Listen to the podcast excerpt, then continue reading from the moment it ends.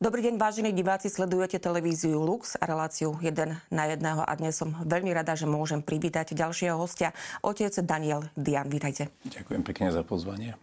Zajtra 18.5., aby sme boli presní, e, budeme sláviť deň na nebo vstúpenia pána. Je to 40 dní po Veľkej noci a 10 dní pred zoslaním Ducha Svetého. Prečo je tento deň taký dôležitý a zároveň prikázaný sviatok?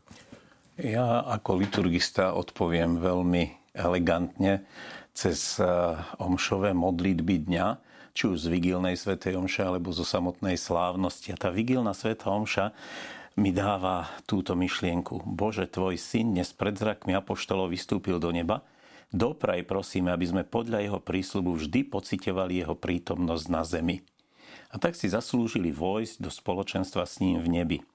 Keď si obrátim ďalej list, tak tam čítam, máme dve modlitby na výber – Všemohúci Bože, naplná svetov radosťou a vďačnosťou, lebo na nebo vstúpenie Tvojho Syna je aj našim víťazstvom.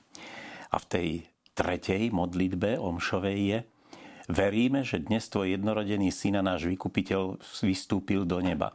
Daj prosíme, aby sme aj my túžili po nebeskom domove. Takže toto sú myšlienky, ktoré e, liturgicky zhutňujú význam tohto dňa.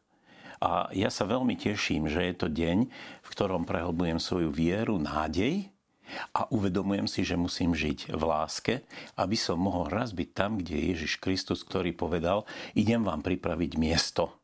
A ja pevne verím, že jeho slovo je aktuálne a správne. A prečo je to prikázaný sviatok?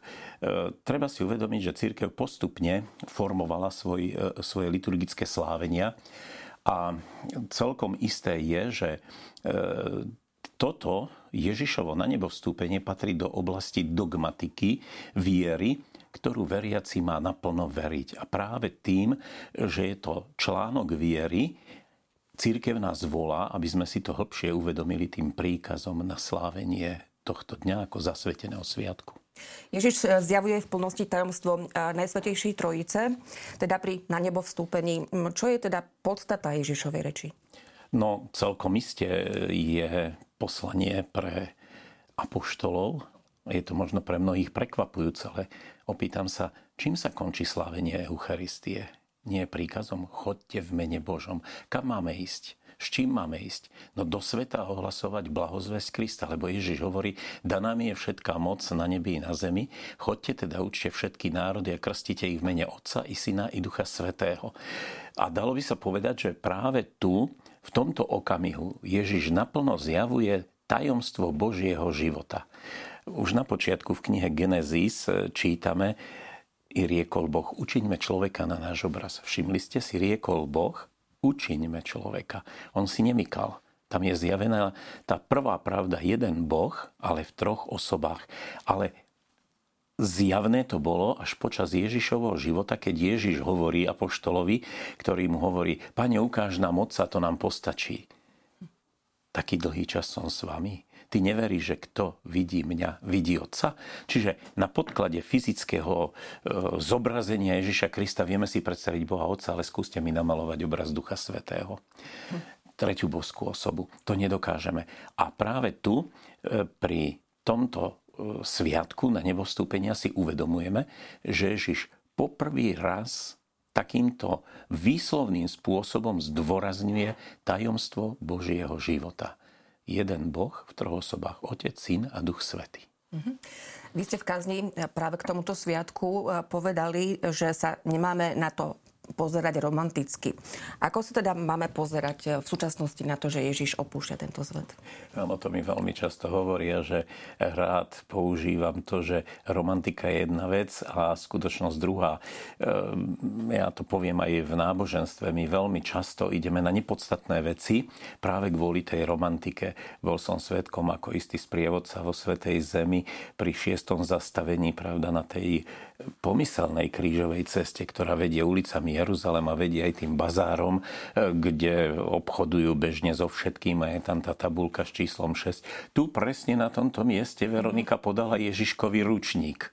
No tak mal som čo robiť, aby som nevybuchol do hlasitého smiechu. E, my určité veci si musíme uvedomiť, že keď pána Ježiša viedli na Golgotu, tak za ním nešla čata s tabuľkami, ktoré potom primontovávali na tých jednotlivých zastaveniach, že to vlastne už potom tá tradícia a tá nábožnosť ľudu si takto niečo vytvorila.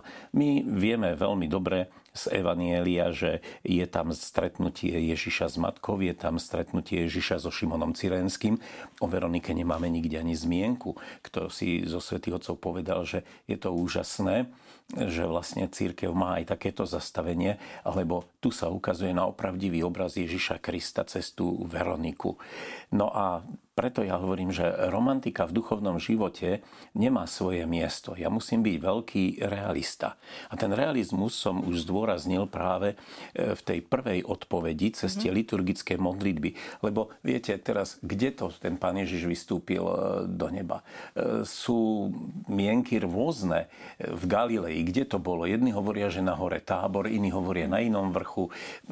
My to nemáme lokalizované. Pre mňa nie je dôležité rozmýšľať nad tým, kde to to bolo či tí apoštoli naozaj ho videli. Videl som jeden nádherný obraz, kde jeden z apoštolov chytá uh-huh. nohu Ježiša Krista, ktorý už je v oblaku je to krásna myšlienka toho maliara, že všetci máme tak túžiť potom, aby sme chytili sa tej nohy Ježiša Krista, aby nás vytiahol k sebe. Ale to všetko je toto ten romantický náznak, ktorý nám istým spôsobom ale kazí e, ten opravdivý obraz Boha. E, preto ja vždy zdôrazňujem tú realitu. Veriť v prítomnosť Krista v Eucharistii. Ja som s vami po všetky dni až do skončenia sveta, aj keď ho fyzicky nevidím. Nemám tú odvahu Tomáša, ne, neuverím, kým neuvidím a tak ďalej. Ale počujem tie slova, ktoré Ježiš povedal, blažení tí, čo nevideli a uverili, to je to prvé. A teraz si uvedomujem, že keď som prijal krst v mene Najsvetejšej Trojice, som poslaný v mene tejto Trojice ohlasovať evanielium Ježiša Krista. A to je pre mňa podstatné. Takže ja sa nebudem utiekať k nejakej romantike. Áno, rád si pozriem aj ja všetky tie spracovania života Ježiša Krista. Je to úžasné, že človek dokázal dôjsť až do takéhoto času, kedy máme rôzne filmy, kedy mm. máme sprítomnené istým spôsobom ten život Ježiša Krista v tom eh, pohľade filmára, scénaristu, scenaristu, režiséra, ale koľko razy zostaneme v rozpakoch, lebo je to niečo, čo je mimo Evanielia, čo niekde nás odvádza od toho autentického. A preto ja milujem liturgiu, ktorá pre mňa je naozaj nositeľom tej viery, ktorá je pre mňa vyzývateľkou, aby som žil reálne evanielium eh, a naozaj mal blaženú nádej, ktorej splnenie očakávam a ako ju môžem dosiahnuť? Cez konanie skutkov milosedenstva alebo nasledovania Ježiša Krista, aj cez jeho utrpenie. Preto aj utrpenie v mojom živote má svoj význam. Mm-hmm. Možno tu by som to nadviazala na aj skúsenosti, ktoré iste majú mnohí e, nielen z veriacich, ale aj neveriaci. Ale keď sa bavíme vlastne o veriacich, um, ako môžeme prežívať smútok a možno zároveň radosť, vďačnosť, ak nás opúšťajú tí najbližší? Áno, e, veľmi často sa s tým ako kňaz stretávam, lebo veď predsa jednou z tých úloh môjho poslania bolo aj mŕtvych pochovávať. A veľmi často som počul od mnohých, ako to, že sa dokážete veľmi citlivo priblížiť ku nám, že nás neberiete mechanicky, že dobre, tohto človeka som v živote nestretol. Ale vedia, som predsa človek, ktorý má v sebe cítenie. Cítim v sebe ako kňaz tú výzvu Krista. Radujte sa s radujúcimi, plačte s plačúcimi. A viem, že mojou úlohou v takejto chvíli je, potešiť. A znova to vychádza len z toho, čo sa dialo okolo toho Kristovo na nebo vstúpenia. Keď odídem, pošlem vám utešiteľa Ducha Svetého. Otec vám pošle iného tešiteľa, ktorý vám pripomenie všetko a naučí vás všetko, čo som vám hovoril. A toto je to, to je aj moja úloha a preto viem prežívať aj ten smútok človeka na tejto zemi, ale viem zároveň dvíhať aj jeho radosť. Preto aj církev napríklad pri tých pohrebných svetých omšiach vôbec nevynecháva ten radostný výkrik, e, ktorý tak mohutne zaznieva na veľkonočnú vigíliu, to aleluja. Mhm. Lebo ono je takým výkrikom ľudskej duše plnej radosti z toho, že Kristus žije. Ľudská zloba, ľudský hriech ho nedokázal zničiť. Uh-huh.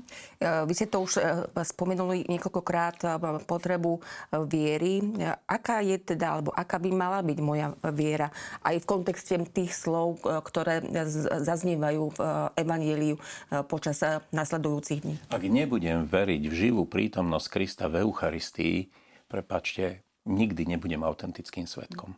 To znamená, je to predovšetkým výzva k tomu, aby som prijal Krista, ktorý tajomným spôsobom zostáva medzi nami v Eucharistii, zjednocuje sa s nami a to až tak, že ako apoštol volá, nežije mužia, ale žije vo mne Kristus.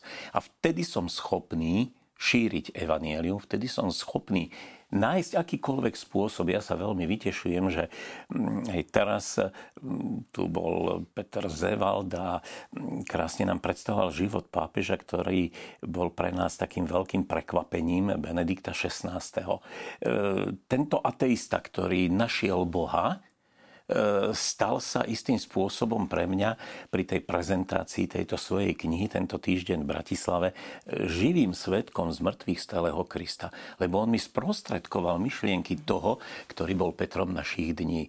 Čiže on ako spisovateľ, e, je tu žena, ktorá je napríklad, pracuje v kuchyni a ona vždy, to mi povedala jedna jej kolegyňa, ona keď príde do práce, ona požehná všetky hrnce. Mm-hmm ona požehnáva e, to prostredie, v ktorom pracuje a ona s láskou do tých hrncov vkladá, čo nám Boh daroval cez úrodu a ja neviem, cez prácu iných ľudí a potom to servíruje tým žiakom alebo ktokoľvek príde na ten obed. Aj to je ohlasovanie Evanielia. A keď ona vám položí krásne ten tanier s tým milým úsmevom, nemusí nikdy povedať ani slovo ale sú mnohí žiaci, my sme mali profesora, nikdy nepovedal, že je veriaci, pravda, to bolo nemoderné a nemožné v časoch socializmu, ale všetci sme vedeli, že on je veriaci. On vždy s veľkou úctou sa k nám správal ako študentom, s veľkou úctou sa vyjadroval o žene a toto je to svedectvo. Čiže takáto je živá viera. Skúsme teda na záver aj na tie slova, aj skúsenosti, ktoré e, ste mali, či už e, so spisovateľom alebo s tou dámou, e, čo ste nám porozprávali. Ako vidie v dnešnom svete 2023 misionárom Evanielia? Plním svedomite svoje povinnosti, Nemusím vždy súhlasiť s tým, čo druhí hovoria, ale nikdy neurážam. Žiaľ, to je naša spoločnosť, je teraz preniknutá duchom zloby, invektív a tak ďalej. A ja napríklad ako človek viery, ja ráno vstávam a s tou prozbou, Pane, odstráň zlobu, nenávisť, nevraživosť od nás a večer Pane Bože, daj, aby každý človek usínal v Tvojom pokoji, ráno sa prebúdzal s radosťou, že je človekom lásky. Ďakujem veľmi pekne aj za tieto vaše ostatné slova. Všetko dobré, dovidenia. No a takto bol dnešný host, otec Daniel Dian.